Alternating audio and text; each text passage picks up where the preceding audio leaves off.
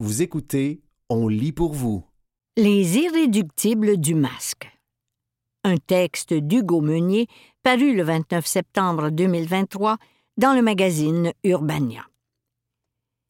Divulgacheur. Il trouve qu'on est vite passé à autre chose. Ils vivent parmi nous, discrètement, sans faire de vagues. Anachroniques, voire euh, hypochondriaques pour les uns, responsables ou altruistes pour les autres, les irréductibles du masque font toujours partie du décor et ont leur raison de perpétuer un rituel pandémique. Je suis allé à leur rencontre pour leur demander de casser encore le masque. Et disons qu'ils sont unanimes sur au moins un point. Le monde a vite baissé la garde après la levée des mesures sanitaires. Et même si on les laisse vivre leur masque en paix, ils font parfois l'objet de commentaires désobligeants, et l'un d'eux raconte même qu'on a tenté de lui arracher le sien. Au Québec, Canada, le port du masque n'est plus obligatoire, sauf dans certains milieux de la santé, depuis mai 2022.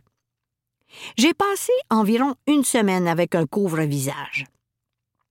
Pas parce que je suis malade, et certainement pas par nostalgie, mais juste pour me glisser subtilement dans les souliers de ces gens qui, pour diverses raisons, n'ont pas brûlé leur couvre-visage. Un journaliste d'infiltration? Un vrai? Au péril de mon haleine fraîche et au risque de ravoir de la buée dans mes lunettes. En gros, je voulais. Attention! Voir ce qui se cache derrière le masque. L'employeur m'a demandé de l'enlever. Pour le contexte, c'est en lisant un article publié dans Le Devoir il y a quelques semaines que je me suis intéressée à ce sujet.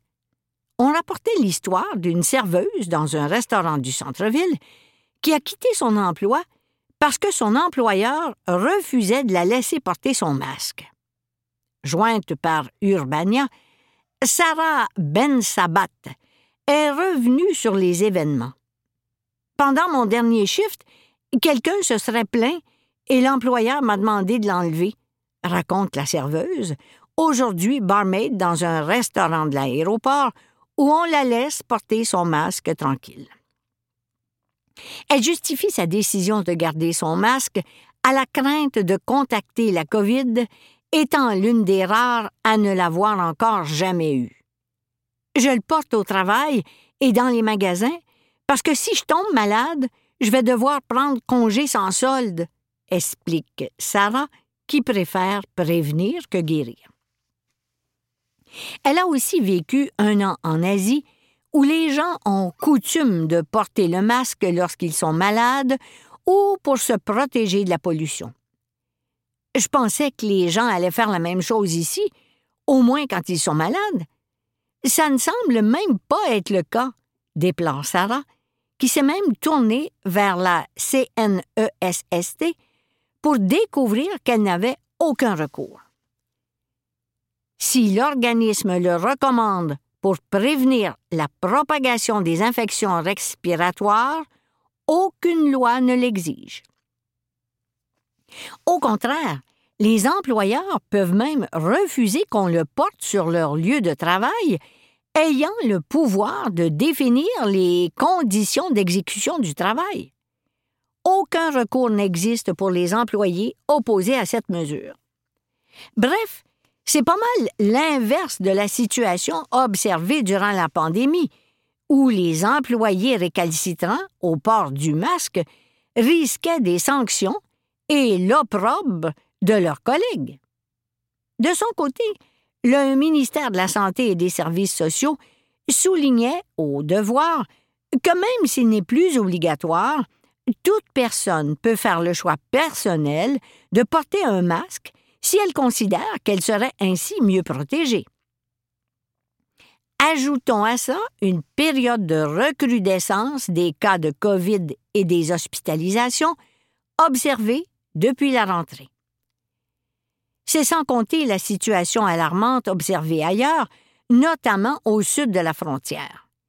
Des experts américains recommandent le port du masque pour les personnes à risque, au moins jusqu'à ce que les chiffres se remettent à descendre. La hausse des cas suscite aussi des réflexions de l'autre côté de l'Atlantique où le ministre de la Santé français devra statuer sur le retour ou non du masque.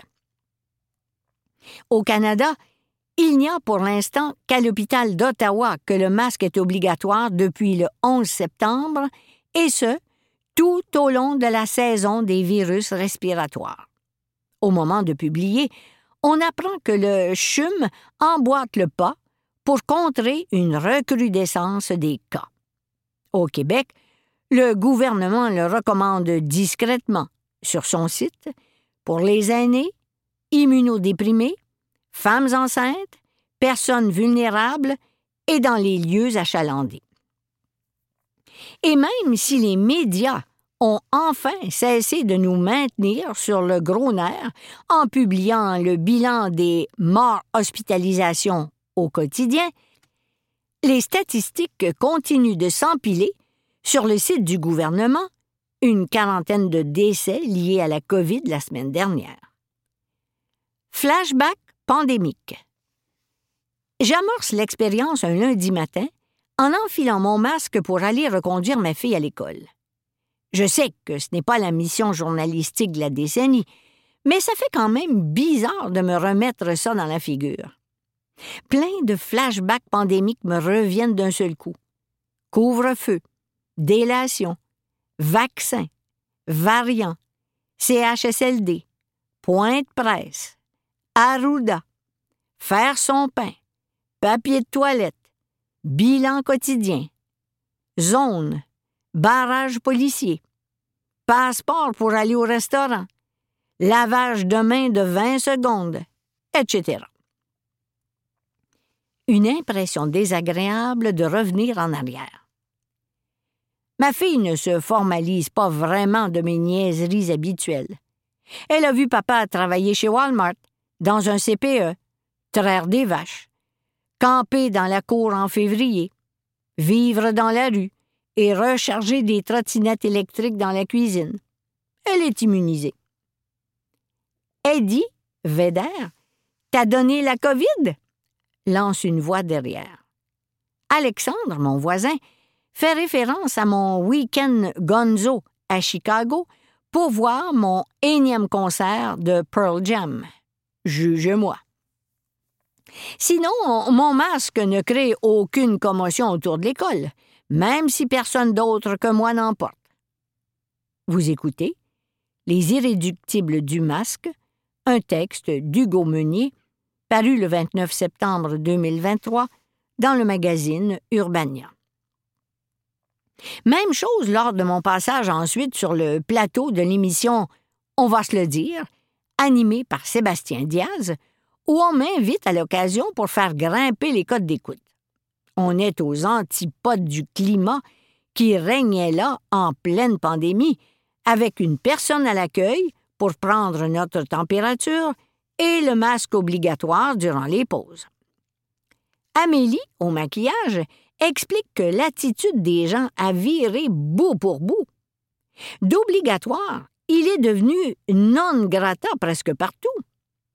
On a une invitée qui a été malade deux fois durant le show. Rendue là, elle aurait pu rester chez elle, souligne-t-elle, déçue de voir que le proverbial gros bon sens s'est éclipsé en même temps que l'état d'urgence. Dans le studio, personne ne se formalise de mon masque. Ni Sébastien, ni les invités, qui me demandent simplement si je suis malade. Je résume un peu mon expérience à Robert Lepage, qui m'écoute poliment en se disant probablement Qui est ce garçon étrange? Je ne comprends pas ce qu'il raconte. Au bureau non plus, mon masque ne sème aucun émoi. Philippe, un anti-masque notoire, de niveau 8 sur l'échelle de Tadros, jongle avec l'idée de me congédier. T'as-tu la coco? renchérit mon collègue Ben en débarquant dans la salle pour la réunion éditoriale hebdomadaire. J'explique mon projet à mes pères, qui réagissent par un haussement d'épaule. Slow News Week, soupire Harold, un rabat-joie. Barbara, de passage au bureau, m'explique que ça devrait être une marque de courtoisie de porter le masque si on ne se sent pas bien. J'assume pas nécessairement que les gens qui ont un masque ont la COVID, souligne-t-elle.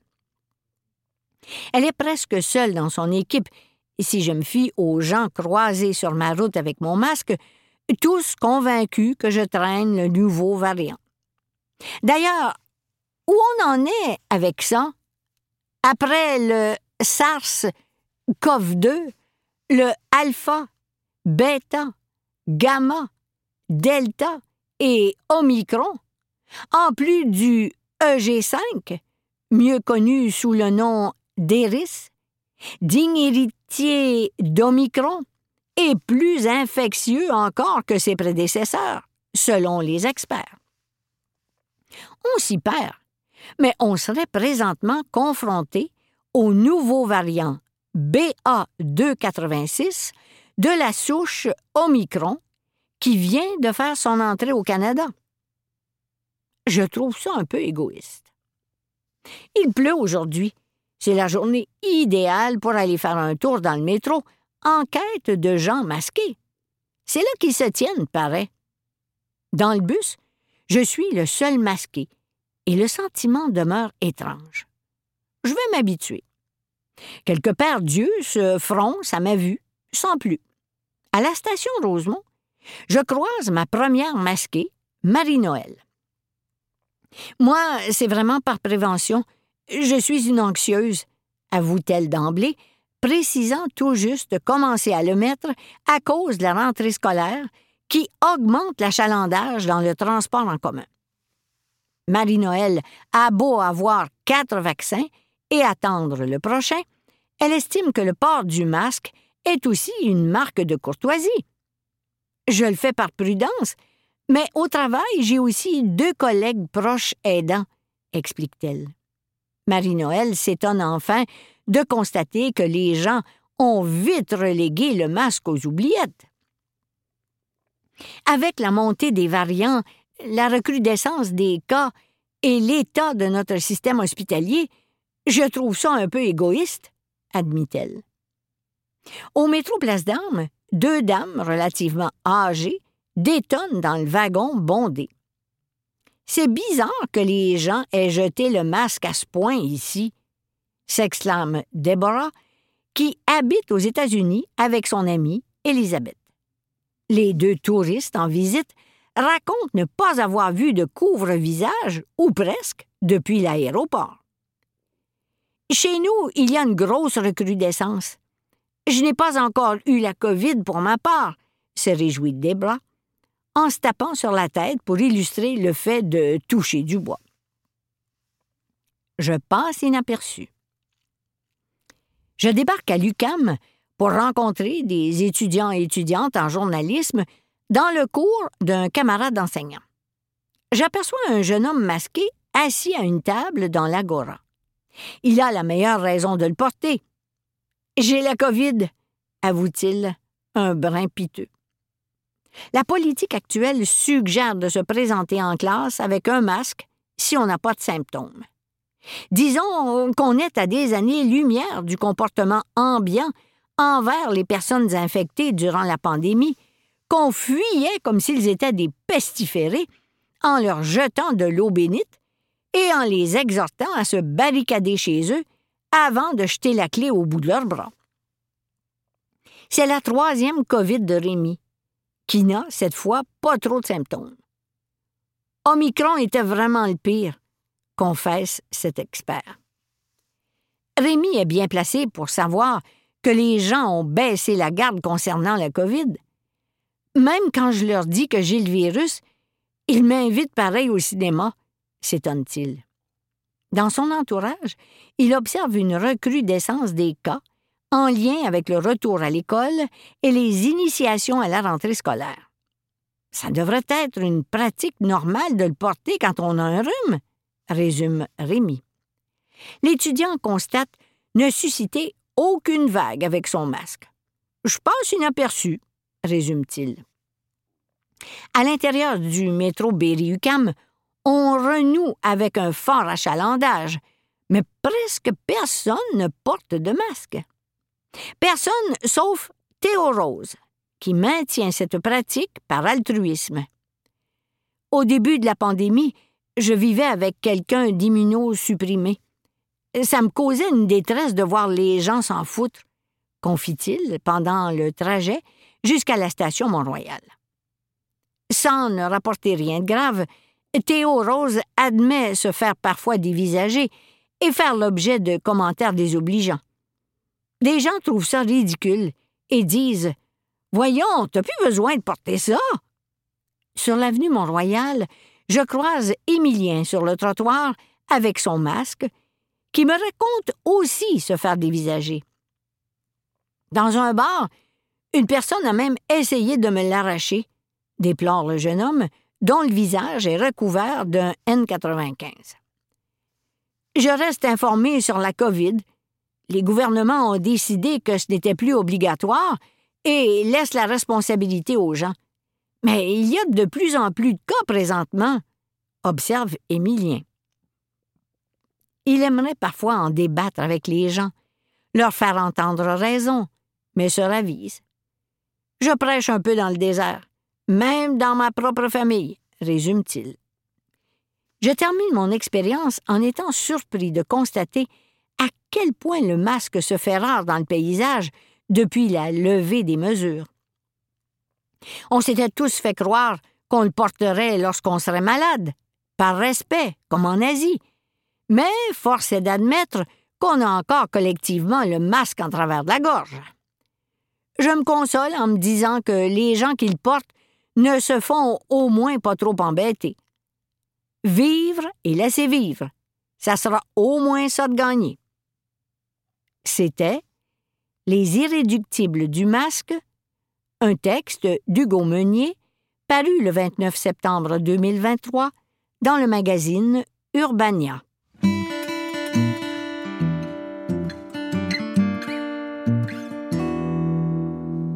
Les libraires du Furteur craquent pour six suggestions de lecture des libraires indépendants parues le 21 novembre 2023 dans la revue Les libraires. 1. Sous mon lit, Edith Cochrane et Isabelle Brouillette, La bagnole, 48 pages, 24,95 Encore une fois, Edith Cochrane nous embarque dans l'imaginaire d'un enfant et nous fait découvrir le monde fantasque des trésors perdus sous notre lit. En dessous se cache un gobelet d'eau renversé qui est devenu une piscine publique pour mouches, mais aussi des petites voitures toutes cabossées qui, heureusement pour elles, seront réparées par les employés du garage Mille Pattes. Mais ce n'est pas tout. Lisez et partez à la découverte du circacarien, et d'autres charmants personnages, tous aussi hauts en couleur les uns que les autres, dès trois ans. Libraire Marine Coudurier. 2.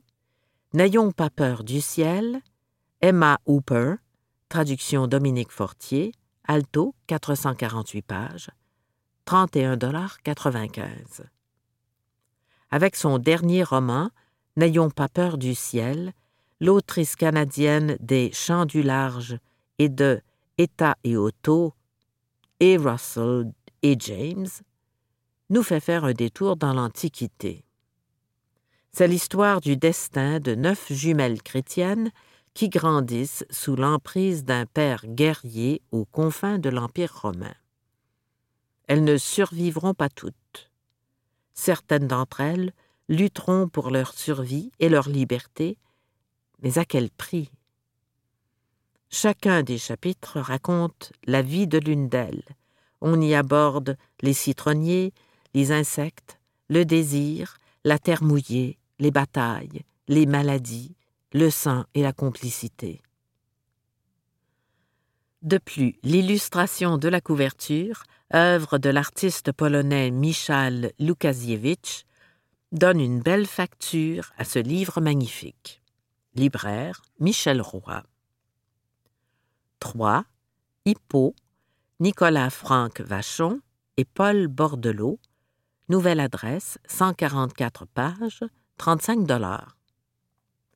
Islande, deux personnes se rencontrent dans un bus touristique. L'un voyage pour mettre fin à sa vie, l'autre se laisse porter par la sienne, sans conviction. Ils auraient pu rester l'un pour l'autre des fantômes, mais quelques mots et un pacte en décideront autrement. Le jeu répondre avec honnêteté aux questions de l'autre.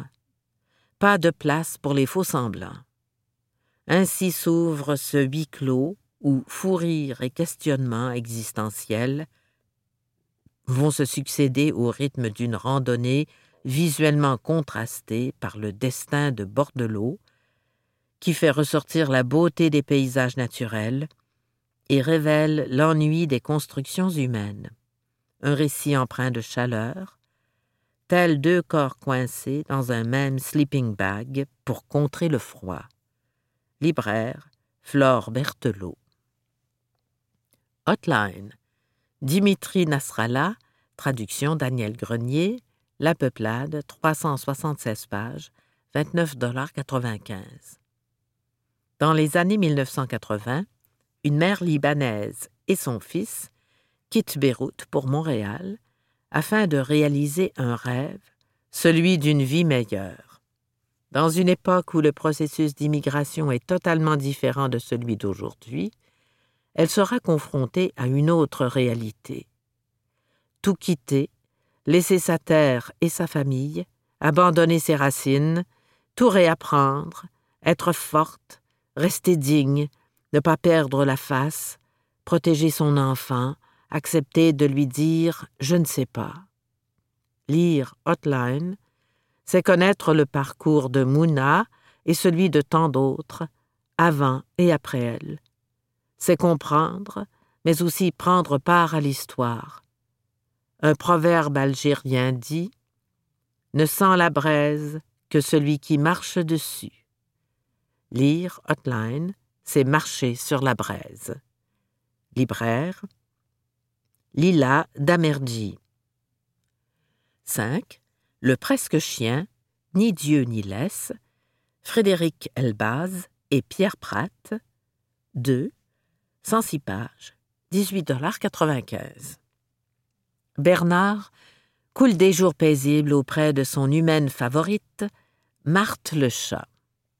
Celle-ci est une vieille dame affable qui possède ses particularités. Tous les vendredis, elle dresse une table pour de mystérieux miens qui ne se présentent jamais. Bernard ne se formalise pas des habitudes de Marthe, jusqu'au jour où il fait la rencontre d'une bande de chiens rebelles qui l'amène à se questionner sur son identité. Bernard aime le confort. Pour ses amis canins, il est trop humain. Pourtant, selon Marthe, il possède plus d'humanité que certains hommes qu'elle a connus, même s'il reste un chien. Bernard serait donc presque un chien? Un roman jeunesse drôle et intelligent, idéal pour aborder des questions difficiles avec les plus jeunes. Dès neuf ans. Libraire Marianne Lucier. 6. Rose à Lille, Michel Rabagliati, la pastèque, 256 pages, 32,95 Il est toujours agréable de retrouver Paul dans une nouvelle histoire de vie, tout aussi touchante et personnelle que les précédentes. Au programme cette fois-ci, des vacances à l'été 2017 avec sa fille Rose, jeune femme de 23 ans, sur une magnifique île du Saint-Laurent, l'île verte, pour ne pas la nommer. Avec ce voyage de découverte et de rencontre au gré de balades à pied ou à vélo, Paul et Rose se laisseront charmer par l'île, sa nature, son histoire et ses habitants. Dans ce nouvel opus de la série, Michel Rabagliati délaisse la structure traditionnelle de la bande dessinée pour se tourner vers le roman graphique et laisser libre cours à son trait de crayon et aux grands espaces de l'île. Ça se lit comme une BD. Un pur plaisir. Libraire, Valérie Bossé. C'était Les libraires du Furteur craquent pour ces suggestions de lecture des libraires indépendants, paru le 21 novembre 2023 dans la revue Les libraires.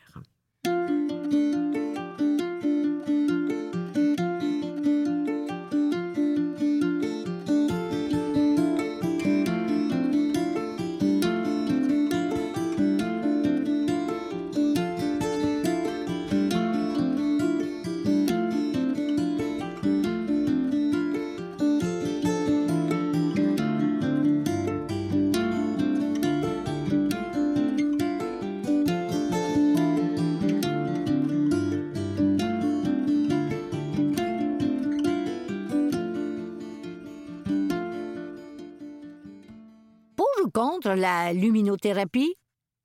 Un texte de Marie-Josée Roy, paru dans le magazine Bel Âge. La luminothérapie, dès le début du mois de novembre, c'est bon ou pas?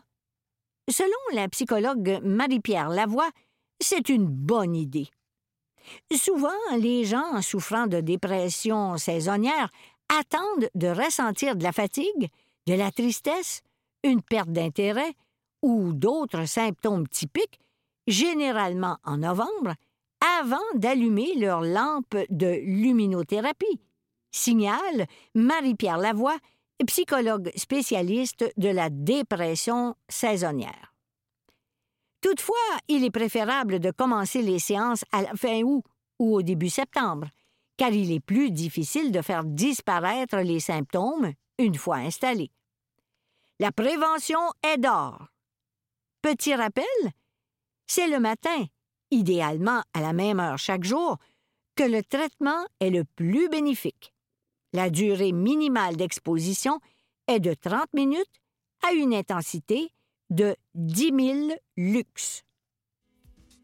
C'était Pour ou contre la luminothérapie? Un texte de Marie-Josée Roy, paru dans le magazine Bel Âge.